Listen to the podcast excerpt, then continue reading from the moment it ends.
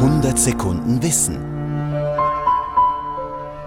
Thomas Weibel nämlich widmet sich jetzt einem, ja, sagen wir mal, Haufen Elektronik und ein paar Plastiktasten, die in der moderneren Musikwelt enormen Einfluss hatten, vor allem in der Musik der 80er Jahre.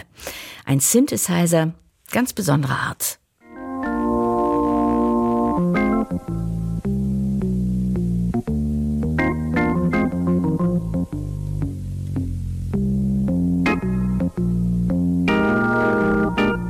So tönt es, wenn ein Pianist wie Herbie Hancock für einmal nicht Piano spielt, sondern Synthesizer, genauer den legendären Yamaha DX7. Keine 250 Kilo schwer wie ein Klavier, sondern nur 10 und dazu bloß einen Meter breit und 10 Zentimeter dick, war der DX7 auf Anhieb ein Star in Jazz und Pop. Nicht wegen seiner Größe, sondern natürlich wegen seiner noch nie gehörten Sounds.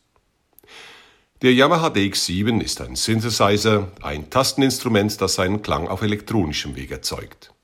1967 entwickelte der amerikanische Musikprofessor John Chowning einen Algorithmus für die sogenannte Frequenzmodulationssynthese. Dabei werden die Schallwellen eines bestimmten Tons durch Überlagerung rechnerisch verändert und es entstehen nie dagewesene Klänge.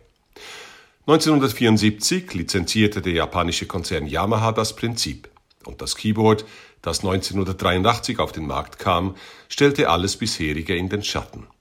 Polyphon mit frei programmierbaren Tönen, die sich gar auf externen Datenträgern speichern ließen. Die Songschreiber der 80er waren begeistert. Chicago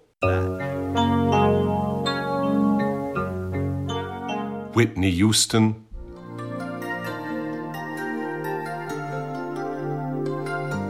Der Soundtrack zum Film Top Gun Alle griffen sie zum Yamaha DX7. Die Erfindung des Tüftlers Chowning lieferte den Sound für ein ganzes Jahrzehnt und beeinflusst den Pop und den Jazz bis heute.